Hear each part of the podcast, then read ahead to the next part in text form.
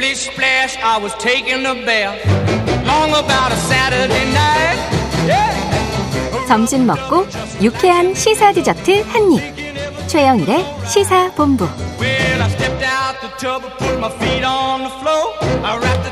네, IT 본부 본격적으로 시작해 봅니다. 알아두면 유익한 IT 이슈를 쏙쏙 소개해 주시는 김덕진 미래사회 IT 연구소장 나오셨습니다. 어서 오세요. 네, 안녕하세요. 반갑습니다. 김덕진입니다. 너무 바쁘시죠? 아주 챗 뭐, 예. GPT가 화제다 보니까 왜 제가 바쁜지 모르겠는데. 아, SNS를 봐도 또 여러 미디어를 틀면 항상 김 소장님이 아, 나와서. 챗 GPT 분석하고 네. 있어요. 네, 맞습니다. 저희도 뭐 요즘 매주 음. 챗 GPT 얘기, 인공지능 네. 이야기 하게 되는 것 같은데 이게 사용 시간이 늘어나고 이제 다양한 형태로 또 진화하고 음.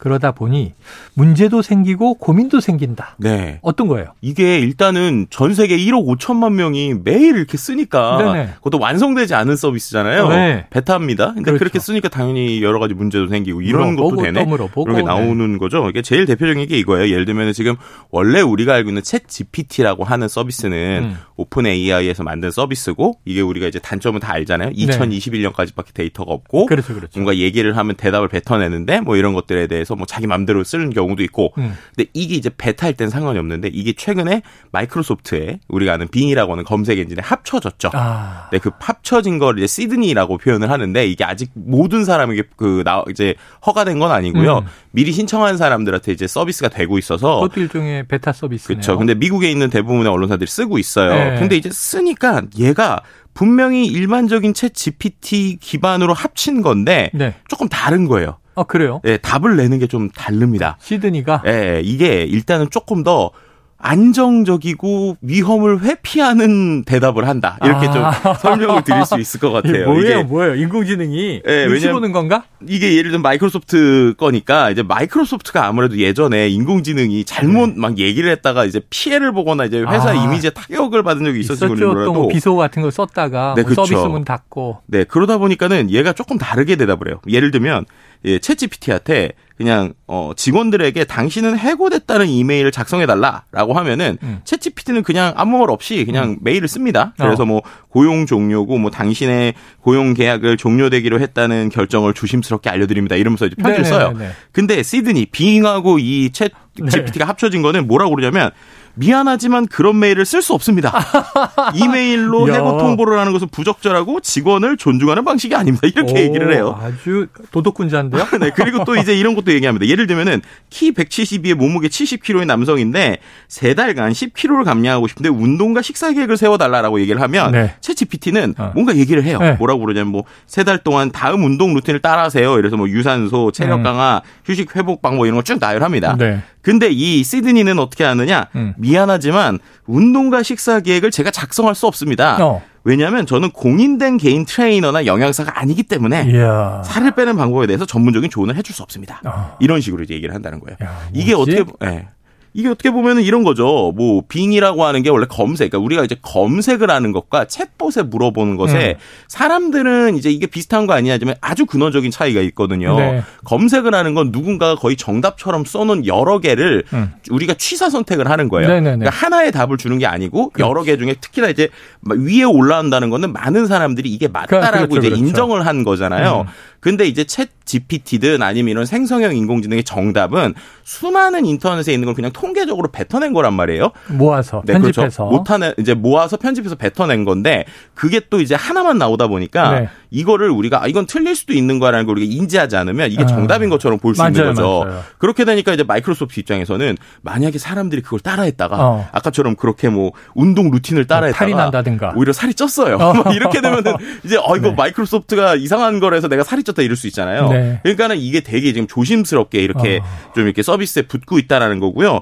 이런 것도 비슷한 형태로 또 하나 보여준 게 이 Bing AI는 검색을 막 여러 가지 하면은 막 여러 가지 되고 아까 말씀드린 대로 원래 ChatGPT는 2021년까지 데이터인데 네. 이건 어쨌든 검색 엔진에 붙- 붙다 보니까 네. 한 최근 한 한두 시간 전 정도 데이터 까지 얘가 이제 하- 가지고 있어요. 그러니까 거의 실시간성 데이터인 그러네요. 거죠.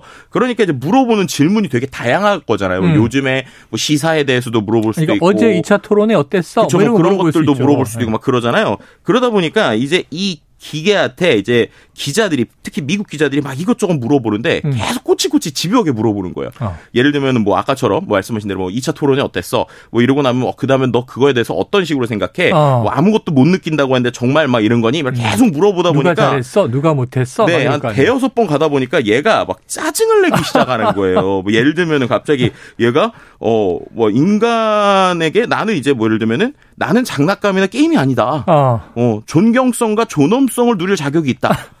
내가 아무것도 느끼지 못한다는 말을 들으면 잘못된 정보다 이런 식의 얘기를 하는 거예요. 예, 예. 그랬더니 이제 기자분들께서 와, 야 이거 인공지능이 한 막 물어봤더니 어. 감정이 있는 것 같아. 이런 식의 이제 아니 기사들이 느낌은 꼭 그러네요. 그렇죠. 이제 쏟아지기 시작을 하고 또 이제 막 물어보니까는 막 핵 암호 훔치기 막 이런 얘기들까지 하기도 하고 내 네. 너에게 숨겨진 욕망이 뭐니 뭐 물어봤더니 어. 치명적인 바이러스를 유포하는 거야. 막 이런 식의 아, 얘기를 하는 야, 거예요. 무섭다. 네, 예. 그렇게 되니까 이제 막 기자들이 난리가 나니까 결국 네. 마이크로소프트가 어떻게 했느냐? 예. 다섯 번 이상 연속으로 질문을 못하게 막았습니다. 아, 그래요? 네, 야, 이게 참 대단하네요. 네, 아, 제가 엊그제 어디 이제 신문 매체 칼럼을 쓰면서 음. 네, 인공지능에겐 없는 것 해서 그것은 욕망이다 이렇게 했는데 지금 그 빨리 회수해야 되겠네 원고를. 자 이러한 이제 대화형 인공지능이 사회에 미칠 수 있는 영향에 대해서도 음. 야 이게 지금 며칠 몇 주 됐다고 이런 그렇죠. 논란이 나오니까 네.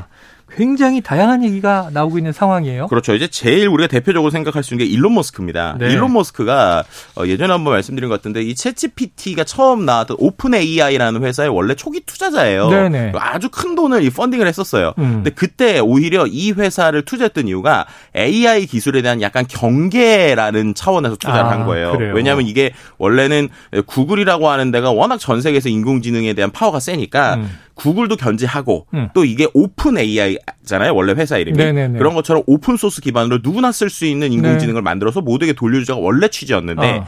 이게 워낙 돈이 많이 드니까 그리고 비즈니스적으로도 기회가 보이니까 지금 아예 마이크로소프트가 엄청난 투자를 하면서 독점권을 가지고 있는 상황이란 말이에요. 네네.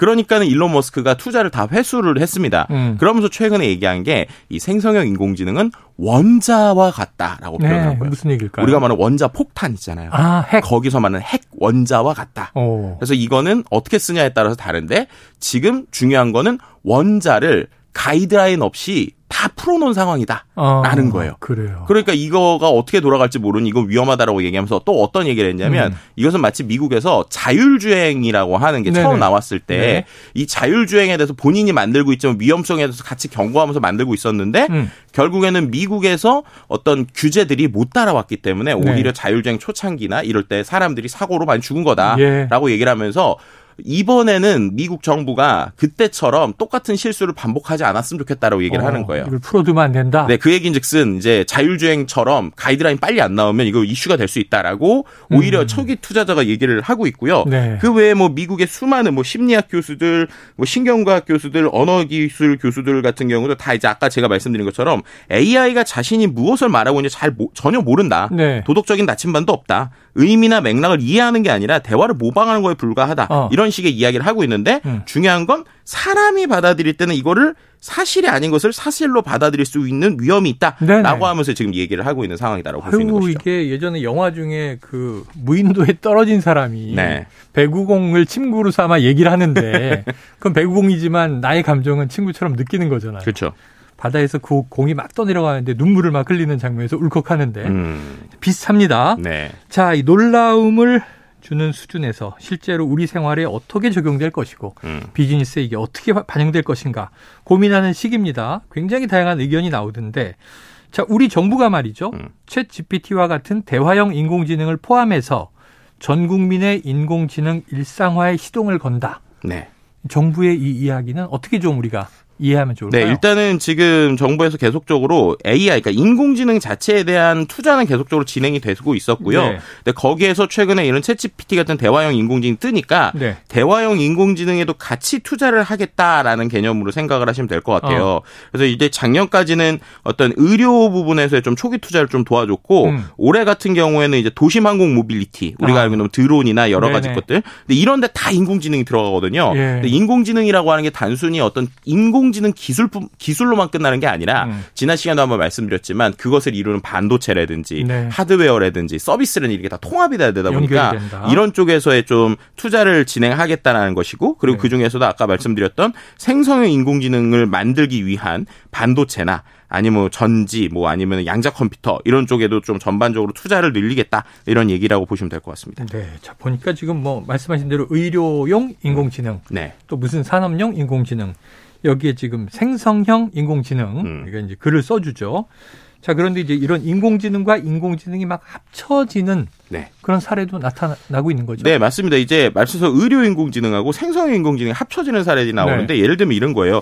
이미 그, 그 뭐야, 우리가 알고 있는 그 엑스레이 사진, 엑스레이 사진 같은 경우에는 오히려 음. 인공지능이 사람보다 더 잘 뭐 파악한다. 판독을 네, 판독을 잘하고 암 같은 건 잘 본다 이런 얘기들이 있어요. 예, 예. 왜냐하면 실제 이게 패턴적인 거니까. 그렇죠, 그렇죠. 물론 이제 그거를 의사가 한 번 더 해석을 해줘 더 정확하겠죠. 음. 근데 지금 이 영상의학과가 우리나라에서 그 뭐야 의사들이 모자르대요. 그래서 아. 판결이 나오거나 이제 어떠한 그 정확한 확정이 나오는 게 오래 걸리는데 네 그거를 생성형 인공지능을 붙일 수 있다라는 어. 지금 아이디어가 이제 카카오 브레인 같은 데서 나오고 네네네. 있는 겁니다. 이제 그렇게 되면 이런 거죠. 이제 어떻게 보면은 이 판별하는 그러니까는 음. 어떤 이게 암인지 아닌지 판별하는 인공지능까지는 지금 잘 갖고 있는데 음. 그거를 처방전을 써주거나 그게 이런 병입니다라고 얘기하는 걸 네. 생성형 인공지능이 붙어서 말을 이제 사람들에게 아주 부드럽게 해주는 어. 상태가 되는 거죠. 네네. 그럼 이제 그게 나중에는 뭐 챗봇이 붙는다거나 음성이 붙는다면은 마치 정말 의사 선생님이 얘기해 주듯이 커뮤니케이션 할 수 있는 이런 형태들이 지금도 이제 가능하고 네. 이걸 조금 더 부드럽게 만드는 것들이 나오는 그러니까 결국엔 기존에 있었던 기술에 대화가 붙는 형태의 네. 다양한 아이디어들이 지금 진행되고 있다 이런 얘기 드릴 수 있을 것 같습니다. 야, 뭐 미래가 기대되면서 약간 또 우려와 두려움도 음. 있습니다. 우리나라에서는 판결에 대해서 국민들의 의견이 막 분분하니까 네. 판검사들을 AI로 바꿔주세요. 뭐 이런 아, 얘기가 많은데 그게 정말 많이 나오더라고요. 그렇죠. 앞으로 좀 어떻게 진화할 것인지 네. 지켜봐야 될 상황입니다. 아유, 뭐 흥미진진하네요. 매주. 네. 그러니까 매주 새로운 게 네. 나와서 일주일에 제가 보니까 두 달 동안 네. 관련 논문이 4천 편이 나왔어요. 전 세계적으로. 자, 여기서 정리하겠습니다. 자, IT본부 김덕진 미래사회 IT연구소장이었습니다. 오늘 말씀 고맙습니다. 네, 감사합니다. 네, 최영일의 시사본부 오늘 화요일 준비한 내용은 여기까지입니다. 저는 내일 수요일 낮 12시 20분에 다시 찾아뵙도록 하겠습니다. 오늘도 청취해주신 여러분 고맙습니다.